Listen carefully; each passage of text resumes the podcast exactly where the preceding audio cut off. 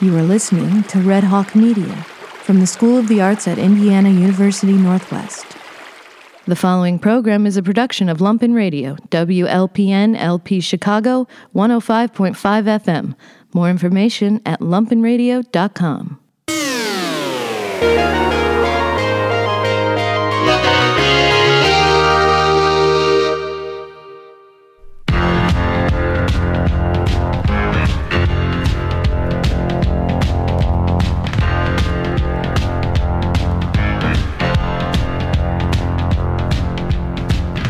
I-94 on Lumpen Radio. Hey everybody, welcome once again to another edition of I-94 right here on Lumpen Radio. As always, my name is Mr. Jamie Trecker, and I am joined as always by Mr. Jeremy Kitchen. Morning, Jamie. And Mr. Michael Sack. Hey, Jamie. Today we have the pleasure of speaking with the author Bob Hartley. He is a Chicago native, though I believe right now he's in Pittsburgh. He has a new book out called North and Central. It's out on Tortoise. Bob, thanks so much for joining us this morning. Well, thanks for having me. Bob, this is a uh, kind of a neo noir uh, book, and I, I know I happen to be a big fan of crime fiction. I kind of wanted to start off with the time period that you chose to set this book in. Now, I'm assuming you grew up on the west side of our city in the 1960s and 1970s, but was there a reason you chose to set this around 1978, 1979? Yeah, well, I. Uh as you mentioned, I did grow up in the 60s and 70s in that area. So I'm familiar with it, but also it was an interesting time in that there was a great cultural and economic shift going on in that neighborhood. Um, as, as I think the, the book um, elaborates upon. And just the, uh, the, the unease of that and the anxiety that it created in almost everyone I knew living there.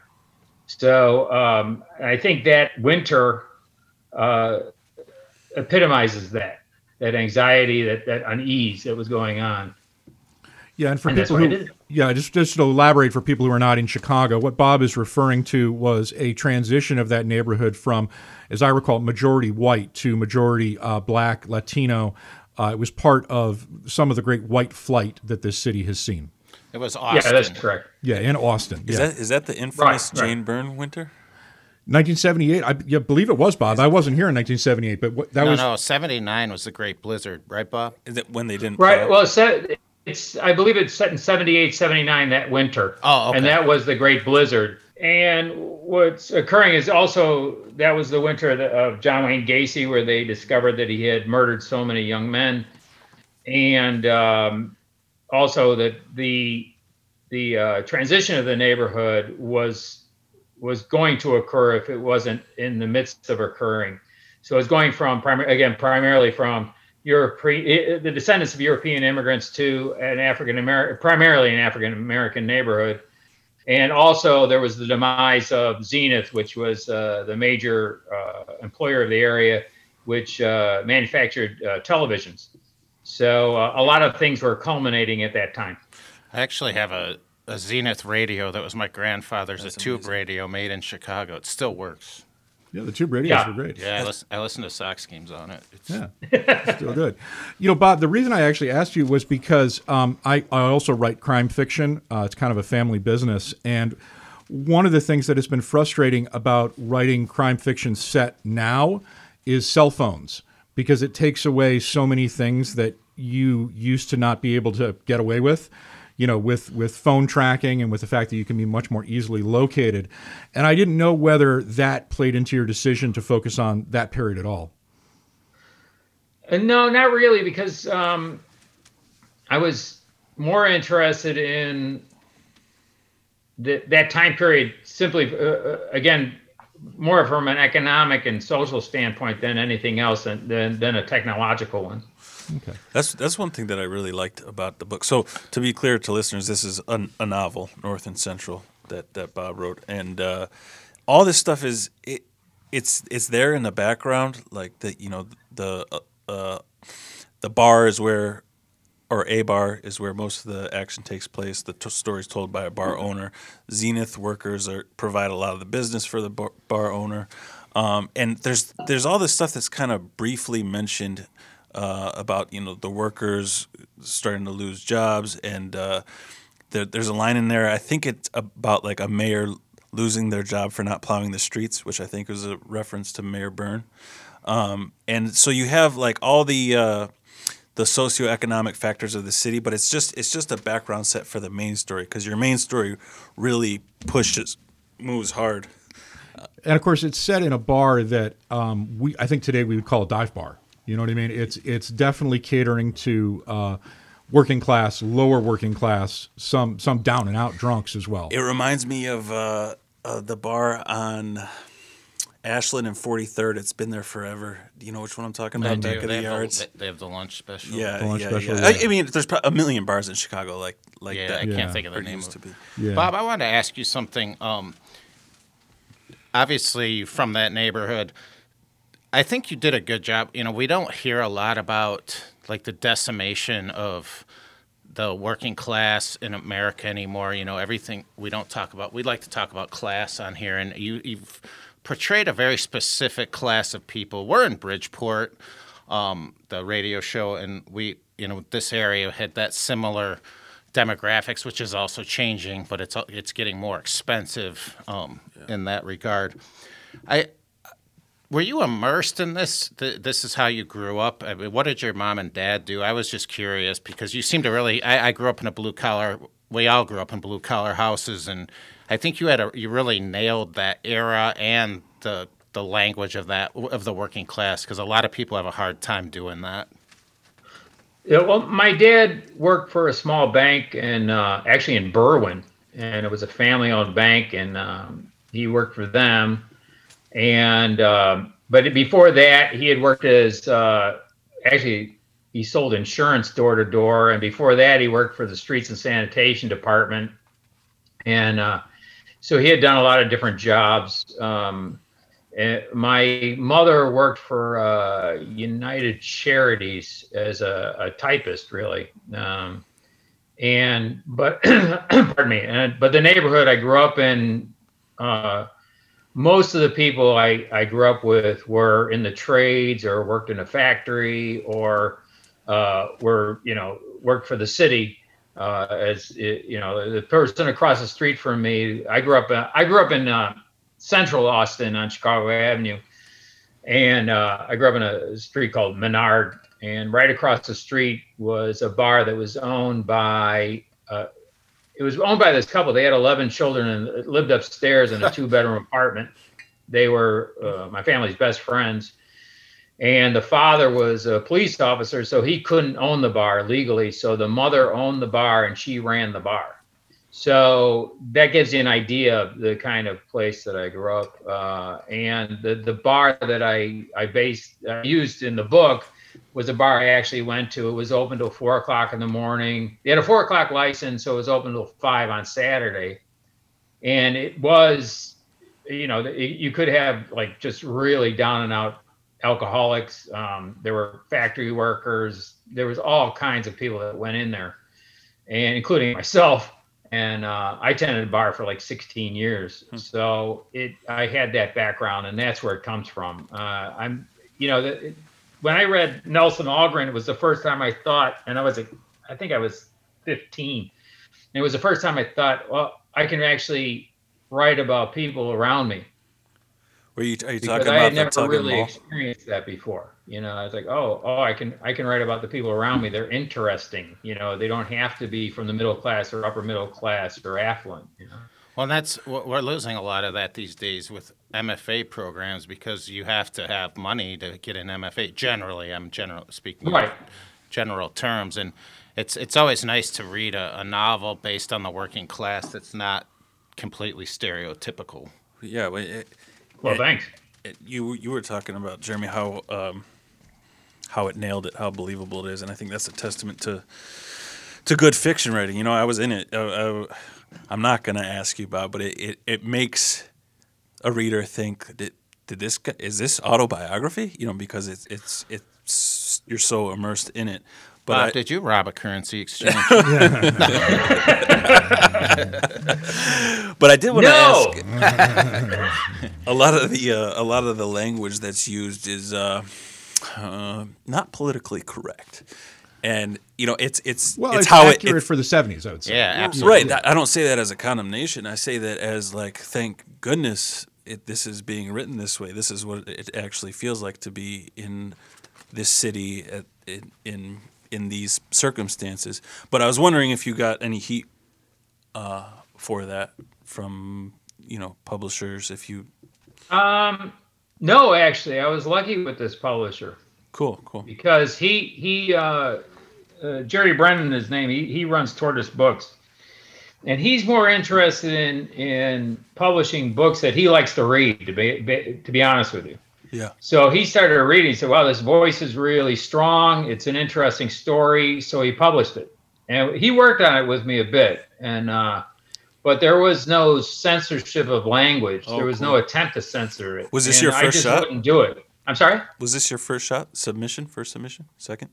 For uh, for Tortoise, yes, I wrote another book called uh, "Following Tommy." Uh, it was published by Cervena Barva Press uh, out of Boston, and that was about um, basically a teenage gang uh, that uh, terrorizes an African American family that moves into the neighborhood. They're the first African American family that moves in. It's called "Following Tommy." And it's about these two. ba- Basically, it's about two brothers who the older one is uh, is really a, just a sociopathic criminal. But his brother, uh, uh, they through economic because of economic dire straits, they had been petty thieves, and the younger brother goes along with it un- until this occurs, where they start, start terrorizing this family, and he has to decide what he's going to do. And that's that's about blockbusting and about the panic peddling that occurred and the redlining and and all of that that occurred in Austin and other parts of the city, and uh, actually other parts of the country. You know that was common. Yeah, it wasn't just in Chicago. Um, Oh, no. We're, we're speaking with the author Bob Hartley. Uh, he's got a new novel out called North and Central. It's out from Tortoise Books. Real quick, we'd like to give uh, listeners a chance to hear Bob's words. As always, we want to thank our reader, Shanna Van Volt, and we want to thank a kind of murderer's row of musicians uh, this week. It's Makaya McCraven, it's Search and Research, it's Ben Lamar Gay, all providing the music, and many thanks to International Anthem Recording Company. One little piece of business we here on I 94 do not censor, but as a terrestrial radio broadcast, the FCC says there are certain words we cannot use. We have been forced to omit some of those words or bleep them out from Bob's book. You can find out what Bob said in its entirety by picking up the book yourself. we'll be right back after this short excerpt from Bob Hartley's North and Central. It was six o'clock before I finished cleaning and stocking. I always did the books last. Next to the register, I kept a piece of paper with two columns of hash marks one for six packs and the other for drinks. I pulled the bank and counted the difference. I kept three 38s hidden, one at each end of the bar and another behind the register. I never left them there. There'd been a lot more burglaries lately, and the last thing I needed was to be shot with my own gun. I put two in a plastic bag and one in my pocket. I put the night's take and the list into a bank pouch, grabbed the gun bag, and went down to the basement. The safe was toward the front of the building, close to an old coal chute. Next to it was a card table with a few folding chairs around it. On top of it was a long sleeved flannel shirt and a pair of gardening gloves. The safe was in the floor. Years before, the place was burglarized and they'd taken the old one. My mother thought it was so heavy no one would be able to get it up the stairs and out the door. She was wrong.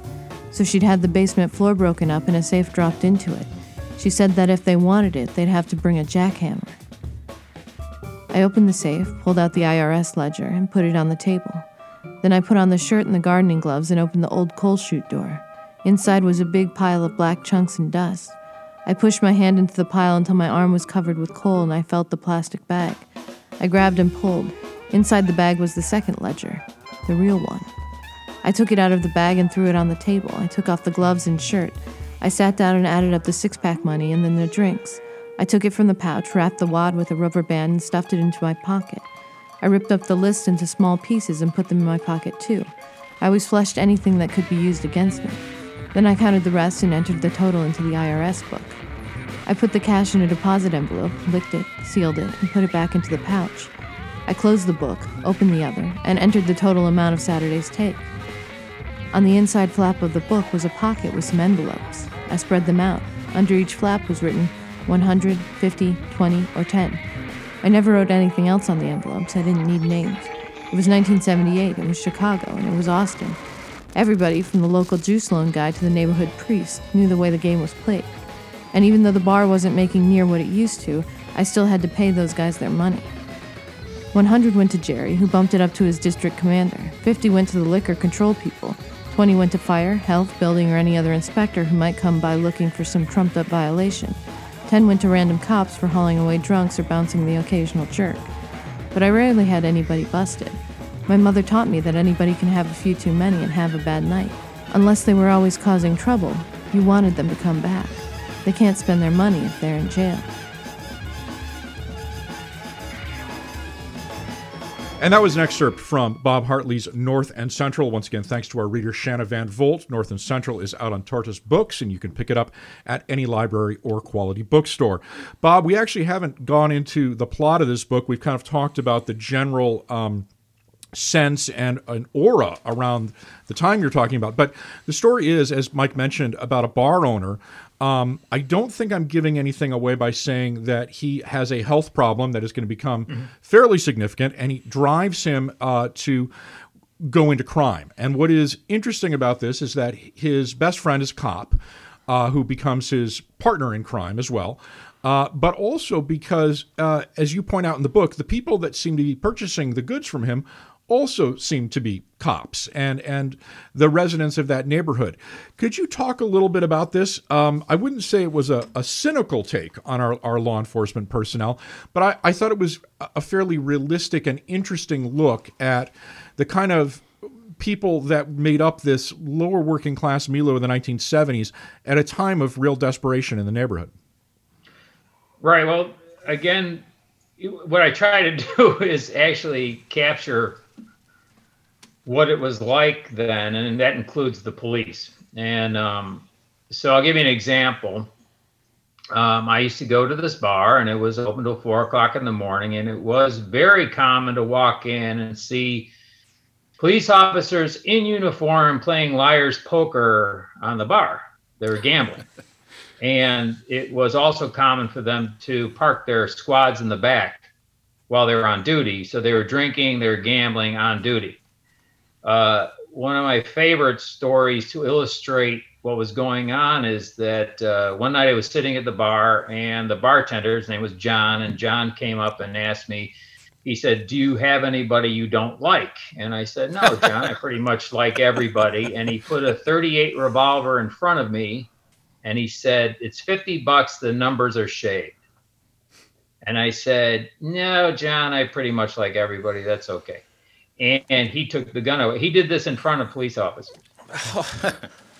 you know, and so there was that. There was also it was a common thing. Uh, well, one more story, and I'll leave it that to, to, give you an idea how common the corruption was. Um, a friend of mine, his mother was a nurse, and she moved to Atlanta when in the late '70s and she was pulled over by the police in Atlanta and she was driving with a friend of hers from Atlanta and she took some money out of her purse and her friend said what are you doing? He said, she said i'm going to give him some money.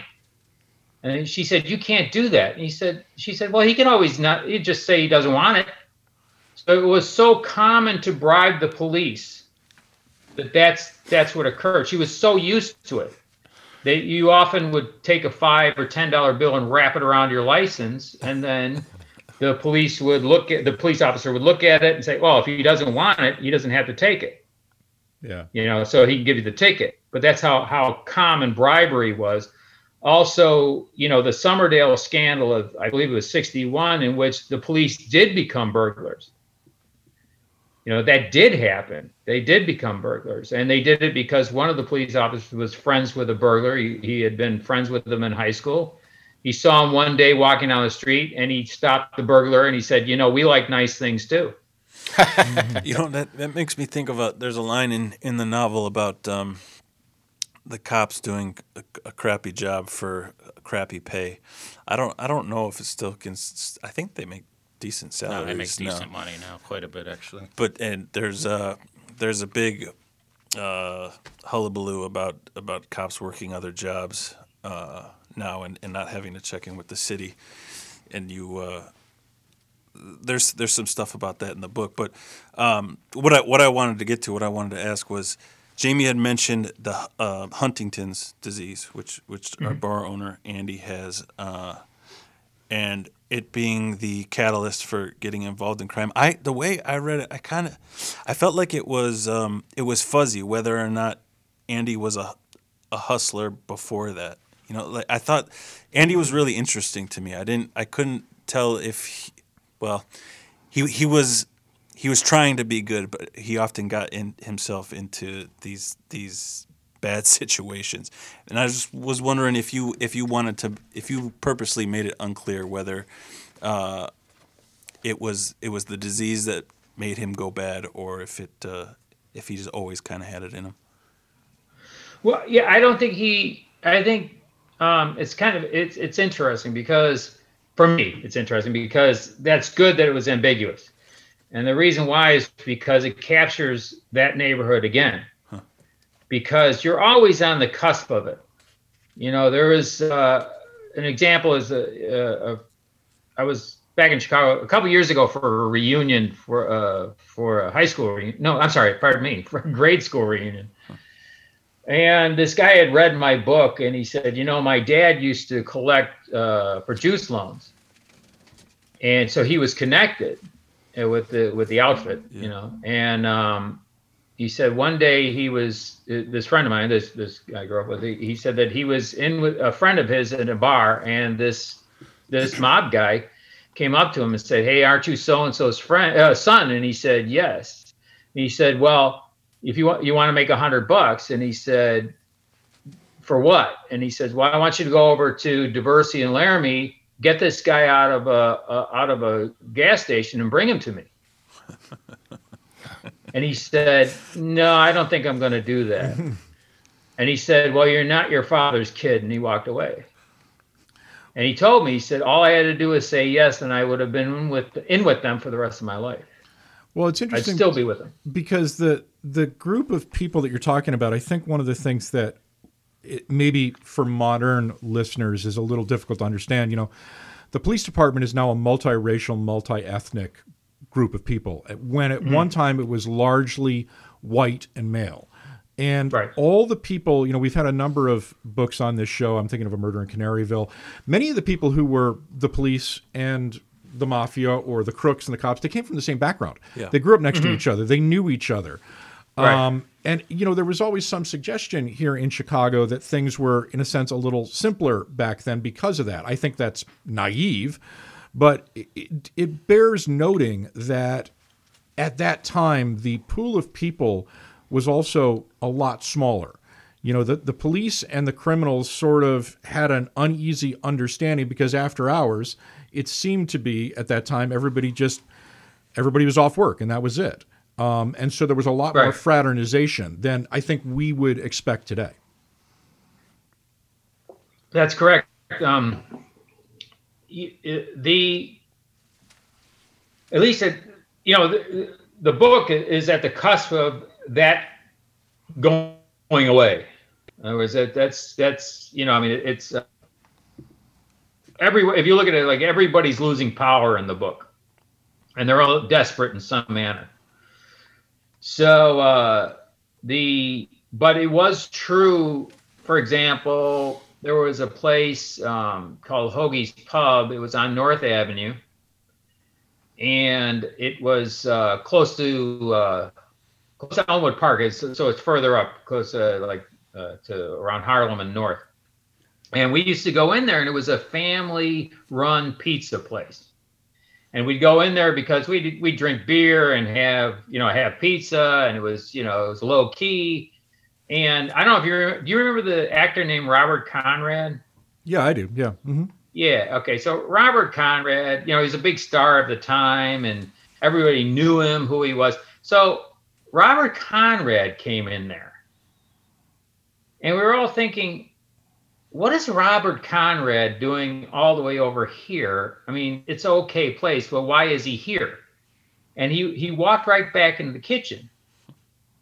Later on, we found out the reason why he was there is because the Hoagie's Pub was owned by Michael Spilotro, who was a member of the outfit, Oh, and he's he was friends with him. him. Him. He's the one. Him and his brother were buried in the cornfields, right? Exactly, yeah. Oh, casino. So Yeah. we didn't know it was owned by the Spilotros, but uh, and we were just there to have pizza and beer, you know. So it's and and it later on it was discovered, or or so the rumor went that Michael was selling cocaine out of the back of the place, Oh, It was a front. Robert Conrad was going for a fix. and Robert Conrad was his was his friend. I mean, they were really close friends.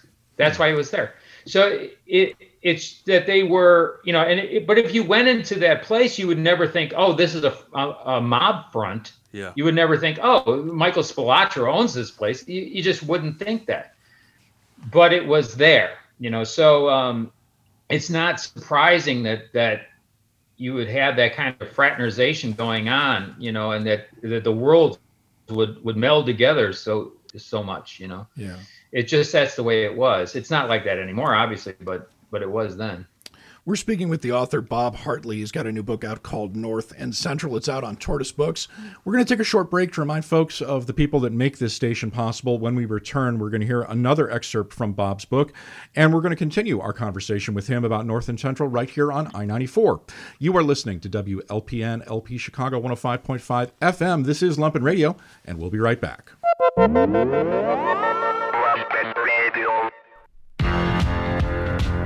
And now back to I 94 on Lumpen Radio. Under the Central Street Bridge, there was a large dirt patch, a deserted spot separated from the rail yard by a tall chain link fence. The only way in or out was an access road. The Reverend parked the squad at the mouth of it to stand watch. Jerry, Fat Boy, and I soaked the truck with gas, splashing the stuff everywhere, staining our pants and shoes. The fumes burned my nostrils and made my throat raw. We rolled up the thick wads of newspaper and lit them. The yellow flames made our faces glow. We threw the torches in. A blue wave spread over the inside of the truck. Soon, clouds of black smoke poured out and flames rose until the whole underside of the bridge was lit up orange. We trotted back to the squad and got in. As the Reverend pulled away, he rolled down his window. Jerry said it was too cold, but the Reverend said he was tired and the stink of the gas was making him dizzy. I'll wrap this thing around a pole, he said. As we drove back, I got this heavy feeling like I'd been pounding spikes all night. I couldn't keep my eyes open. I fought sleep. It was a fight I couldn't win, but right before I gave in, I heard Jerry laugh. Word spread quickly. Within a week, I'd sold TVs and VCRs to half the cops in the district, and even though they were always talking about the Japanese stealing their jobs, the Zeniths couldn't pass up on the Sonys and Toshibas. I was sure I'd have the rest sold by the end of the month. But even where I lived, there were cops who played it straight, and on a cold Wednesday in mid December, one of them paid me a visit. Frank Olson was a lieutenant, a by the booker who was always hassling somebody about something. Behind his back, the other cops called him Adolf, and when he'd pass, they'd click their heels. I'd only seen him once before. When he first transferred into the district, he'd stopped in to try to catch guys drinking on duty. He did, but the commander told him to lay off and he never came back. Until now. Except for Railroad Bob, the place was empty. But bad old Adolf Olson just stood there waiting to be noticed, like he had walked out of a cop show. His coat was pressed and his badge was a mirror. His shirt was bleached white and starched. He had his cap tucked under his arm. His head was a cinder block covered with a field of gray cut close to the scalp. He just stood there right inside the door, and as he surveyed the room, he gave the place a look like it'd give him a disease. Railroad Bob looked up from his boot. There's no situation a cop won't make worse, he said. Shut up, Bob. Adolf said he needed to speak with me in private. I said we could go talk in the back. A payoff was a long shot, but I grabbed a hundred from the till. We stood in the back stairway. One door led to the alley and the other to the garage. He stood between them and gave me a look. I hear you're in the VCR business, he said. Somebody's telling stories, I told him. Really? Yes, sir. He pointed at the door to the garage and said, What if I open it? He had me. I could holler about a warrant, but we were alone. He'd just trump up some probable cause and bust me anyway. Even when you're pretty sure a cop can be bribed, you have to be careful. They don't like to be reminded they're criminals, and the others don't like to think about the criminals they work with. If you ask and the cop gets pissed off, he'll tack on charges. In a second, you can go from a guy who ran red lights to a cop beater. Before you know it, you'll be buried so far inside Cook County that even with the best lawyer, it'll be days before you see the street. I wasn't sure at all, but I had to chance it. Is there any way we can work this out, sir? I made a show of reaching for my wallet. But he just walked right past me and opened the garage door. He switched on the light and looked over all the TVs and VCRs. He knew, and he knew that I knew that he knew. He grabbed a VCR and walked back. Wife's been begging for a nice Christmas present, he said. I was never here. Right. Welcome, everybody, once again to another edition of I 94. As always, my name is Mr. Jamie Trecker. I am joined by Mr. Jeremy Kitchen. Howdy. And Mr. Michael Sack. Hello. And you just heard an excerpt from Bob Hartley's new novel. It's called North and Central. It's on Tortoise Books. And we've been speaking with Bob for much of the previous half hour. Uh, Bob, one of the things I wanted to ask you, and uh, Chicago has changed, of course, so dramatically since the time period you wrote your book in. And one of the things that has disappeared is the neighborhood bar. Uh, many of the bars here in Bridgeport, I think this is a good example. You know, this neighborhood used to have a bar for every basically street corner because Parish, too, right? every parish, yeah. Yeah. every religion, every ethnic group, every work outfit had them. Uh, when I moved here in the '90s, um, you still could see very small uh, one room taverns, two room taverns uh, all over this neighborhood, and those are disappearing all over the city. Um, you seem to have a great affection for these places, and, and I kind of tend to agree with you. Bob, could you talk a little bit about what the allure of these places is?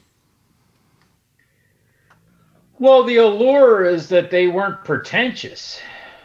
You know, I mean, you went in, it was cheap to drink there, it was cheap, you got to know people. It just it it basically people spoke their minds wh- whether you liked it or not, you know. Oh, the, the Uh, dialogue in this book is hilarious. they would say things that were just insane sometimes, but you know, that's the way it was. So you really got to know people. And it wasn't about networking or uh, you know what what kind of beer you drank or something like that, but although we all drank old style. Um it was it was more or less you know you're there to drink you're there to maybe talk a little bit maybe watch sports but that's about it you know and and but i think one of the things the reason why those taverns are gone is because many of them were also running numbers.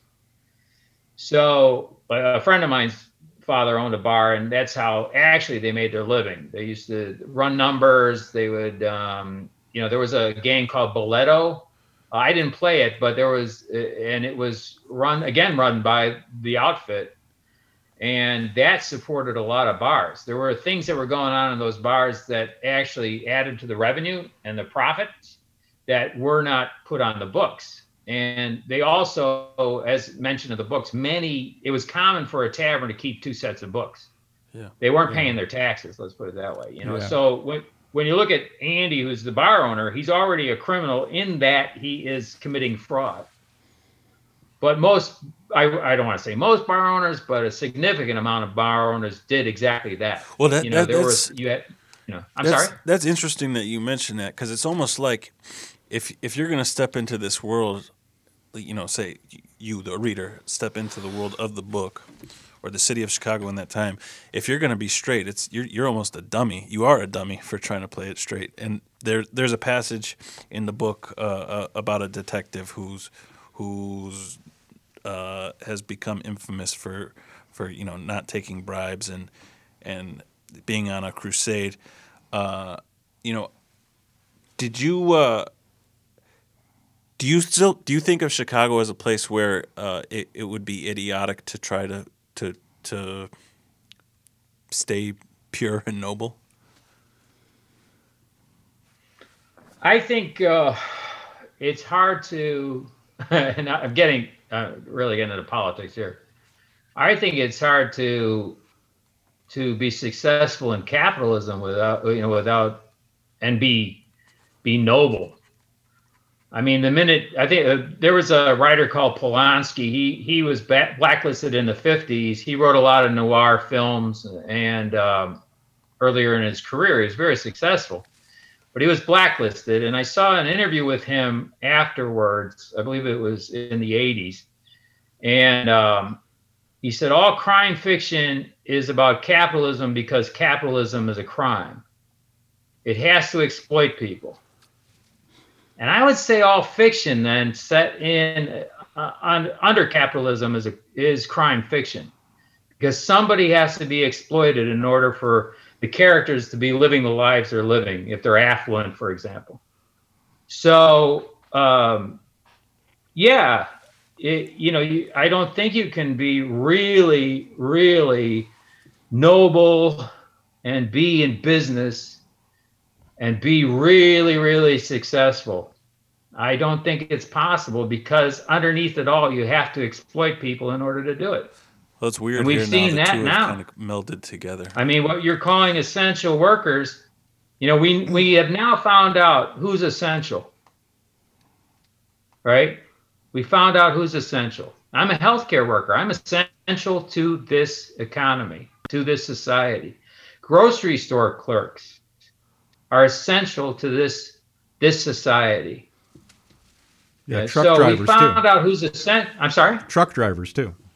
truck drivers you know we found out who the essential workers are and we found out that they're they have been exploited and they're still being exploited Yeah, and of course in so the book you how mentioned that. noble can anyone be that does that when you you know we're talking about using two sets of books. You also mentioned that Andy has to pay a, a large number of bribes to people. Yeah. You know, I mean, so he he's not maybe he's not paying tax to the government, but he certainly is paying street tax. Neighborhood tax for You Oh, know, he- definitely. you know, he, he's he's paying all sorts of taxes. So I mean, I, I think that I don't want readers to get the impression that there wasn't a secondary taxation system involved. I mean, it's interesting. Oh, when I, you know, when I moved here, I, I tended bar at a, a, a low bar up on the north side, an old man bar, and that they had two sets of books. I guarantee you, I know they had two sets of books, and that was just how it was. But it was an old shot and a beer kind of place. Yeah. Well, I remember Tuman's. My they used to have the video poker. Like Yeah, this the was in the Cherrymaster. '90s, and one time my buddy won a bunch, and the guy was like, you know, he's like, "You want singles?" Or and Chris was like, "What?" Yeah, the and they paid him out. He won like 300 bucks. Yeah, I mean that was there was actually a shooting at the Diner Grill up on Irving Park because of that.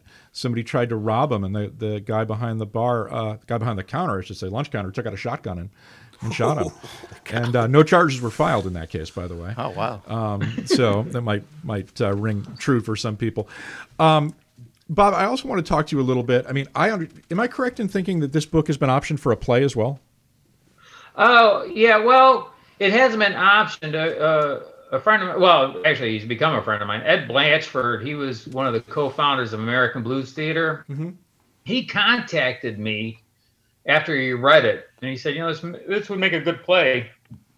Do you want to write it as a play? And we we gave it a, a shot. We gave it a shot and there and I'll probably I might go back to it again, but uh, it's it is an ensemble piece. You can't do it with three or four people. You know the way it's written, Yeah. Right. and and also you lose something when you know it's, things are lost when you when you write it in a different uh, in a in when you write it for the stage. You know things are lost. So I might have to go back. We gave it a shot. I don't think it really worked, to be honest with you. Well, um, The reason I asked was because I, I wanted to talk a little bit about what drove you to write crime fiction in the first place. Uh, you know, you did mention Shelley Polonsky, who, of course, did write a number of famous noirs in the 1950s, and it struck me that you're kind of in that that milieu. Did Polonsky write novels as well, or just movies? He did. He wrote novels as well. Okay, I gotta look him yeah. up. Yeah, worked with Jacques Tourneur, if I remember correctly off the top of my head. Sure. Well, um, again, I, re- I I read Algren, and that that really affected me. Actually, I, I saw uh, the Man with the Golden Arm on the 3:30 movie. I think it was 12, and I saw that, and I thought, wow, that's that's really interesting. And it was supposedly set in Chicago. So I got the book, and I read the book, and the book was very different than the film. And I thought, oh, I can write about the people I see around me. Well, if I look around me, what do I see? Well, I, you know, I see a lot of corruption. I see that there is, uh, you know, organized crime is around. I see, uh, I, I see people, you know, in economic dire straits. I also see a transitioning neighborhood. I see, you know, the, the systemic racism. I see all of that, and that's that's all crime. I mean, so it's uh you know it's almost like why why did I do it? Well, because that's what I saw around me. You know, the old cliche, you write what you know, and uh, and I pretty knew pretty much knew that. My godfather was uh, he he you know this is this is unbelievable, but my godfather was a gangster. So he um, he was Irish uh, you know, Irish American. Uh, he he his, he made his living from gambling, and he was associated with uh, the outfit, but he was also associated with the machine of the time, the Daley Machine. That's how he made his living, you know. And he was my father's best friend, you know. So, uh, you know, I, I my uncle lived upstairs from me. He was a gambler, you know. I mean, so there was always this kind of this kind of uh, immersion in, into this world. Um, my my father wasn't a criminal, but he knew people who you could bribe. You know, I, it, it, was just so common. So I just grew up in that that sort of uh, environment, and uh, then I started seeing tragedies, and and so you know it's it is a crime fiction, but it's also tragedy. No one ends up real well in this thing, and so that's what I've ended up writing. You know, and I, I guess that's the the short answer. Yeah. Yeah.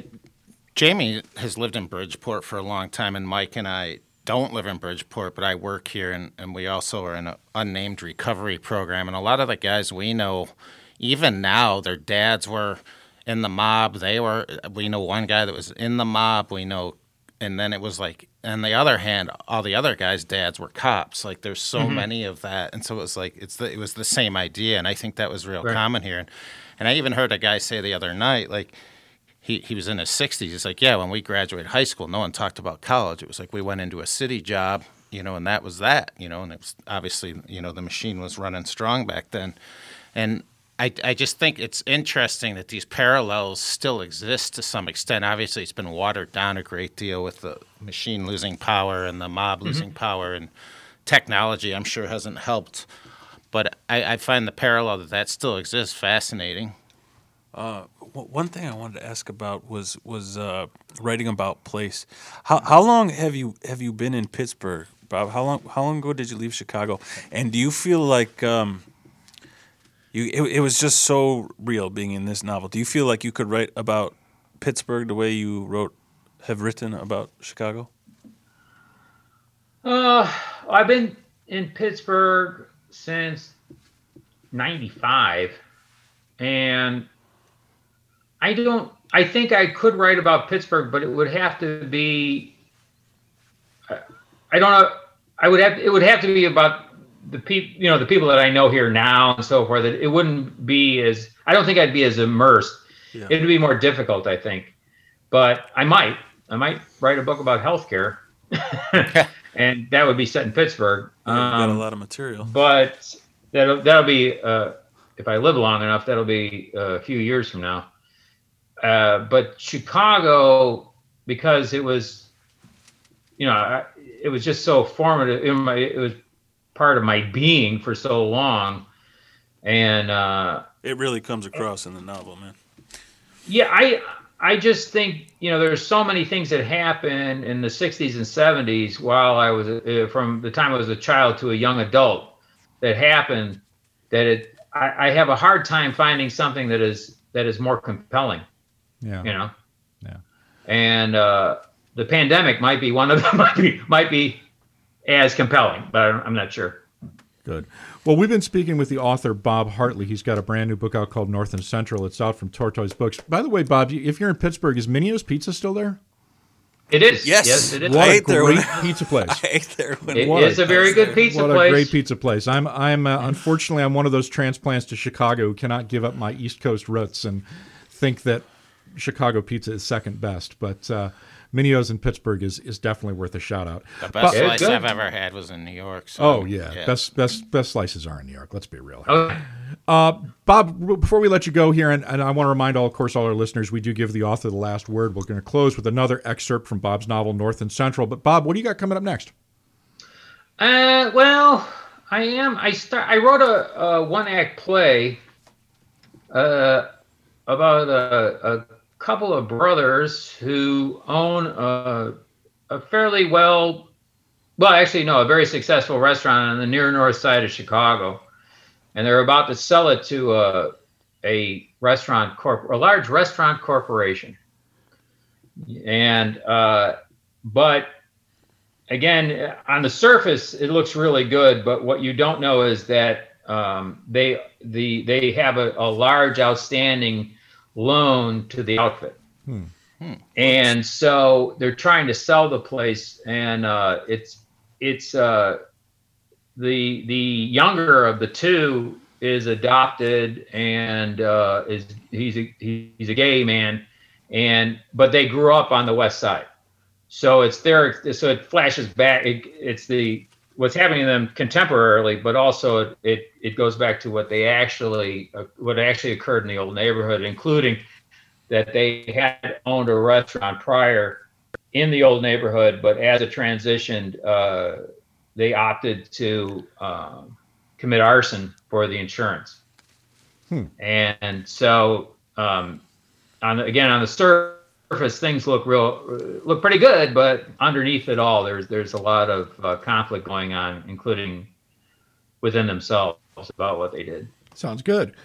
Well, once again, we've been speaking with Bob Hartley. His new book is called North and Central. It's out from Tortoise Books. It is available at all good libraries and bookstores. Bob, thanks so much for speaking with us today here on I 94. Thank you, Bob. Bob. Well, well, thanks very much for having me. It was great. Thanks. At last, we found it. It was across from Tony's House of Beef, so we went in there to keep an eye on everything and make sure.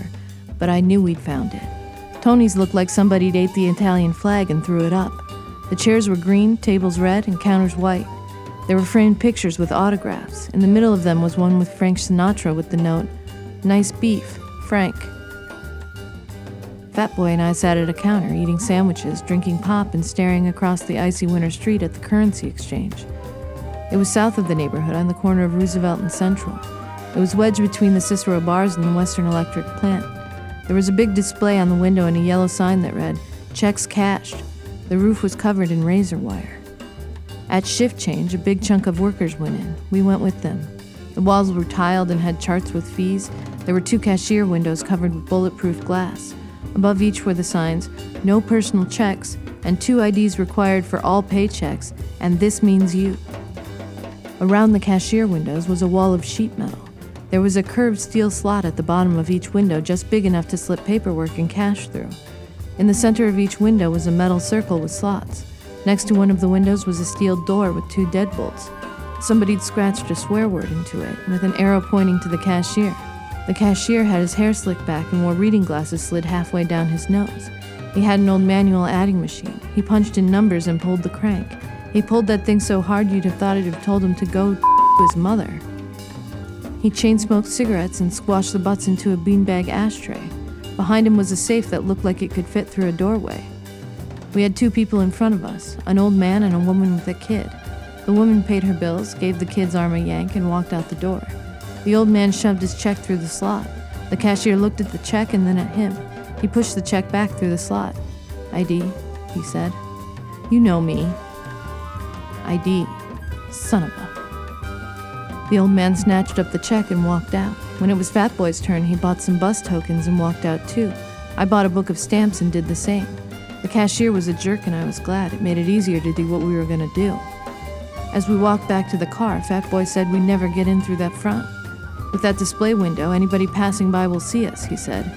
We could go through the roof, but it'd be hard. We'd have to cut through all that razor wire and the roof. Noisy. We waited in the car until after Jerkface closed up. Then we drove around back. The alley was choked with snow and ice, but there was enough room to squeeze in a van. We could back it in and work out of sight. There was no alarm, but there was a thick, solid door with two bolt locks. Fatboy said he was sure on the other side of it there were at least two metal bars. But that don't matter, he laughed. Why? I said. It's a frickin' wood door. We headed back down Central toward the neighborhood. Everything was winter. We passed blocks of apartment buildings, two flats and bungalows that used to be stuffed with Italians, Poles, Germans, Irish. Years before, they jumped at offers from panic peddlers to sell before they invaded the neighborhood. People say sex sells. Screw that. Fear kicks sex's ass every time. It makes them give up their social clubs, churches, and schools. It makes them burn down family businesses for insurance money. It makes them sell their brick bungalows for three quarters what they're worth. It makes them run for it down the Eisenhower, those six lanes of concrete that daily cut through Columbus Park like a scar. It makes them buy overpriced, crappy frame ranch houses on streets with sidewalks that lead to nothing. It makes them spend the rest of their lives driving 20 minutes just to get a loaf of bread. It happened long ago in other neighborhoods, and it had started in ours. And I knew it wouldn't be long before everybody I knew was gone. I figured five years at the most, but it didn't matter. I'd leave them before they'd leave me. Right before the Lake Street L, we passed the Central YMCA. Fat Boy said it was where he'd learned to swim. Every kid in the neighborhood learned there, I told him.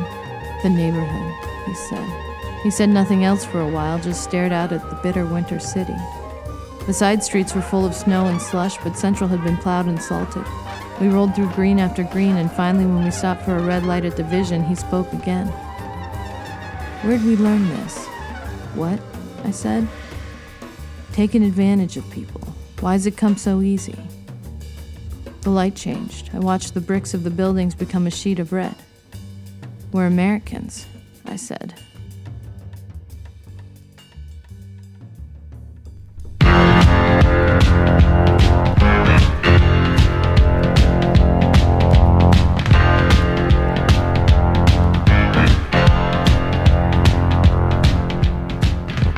I 94 is Lumpen Radio's books and literature program, airing every Sunday and Thursday at 11 a.m. Central. This episode featured Bob Hartley, author of North and Central, out now from Tortoise.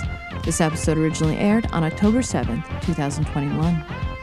I 94 is a Lumpen Radio production, with readings by Shanna Van Volt, show intro and promo voiced by David Green, music by Laurie Johnson and Bill Bennett from the KPM archive.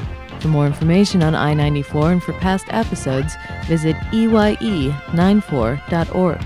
For more information on Lumpen Radio, visit lumpenradio.com.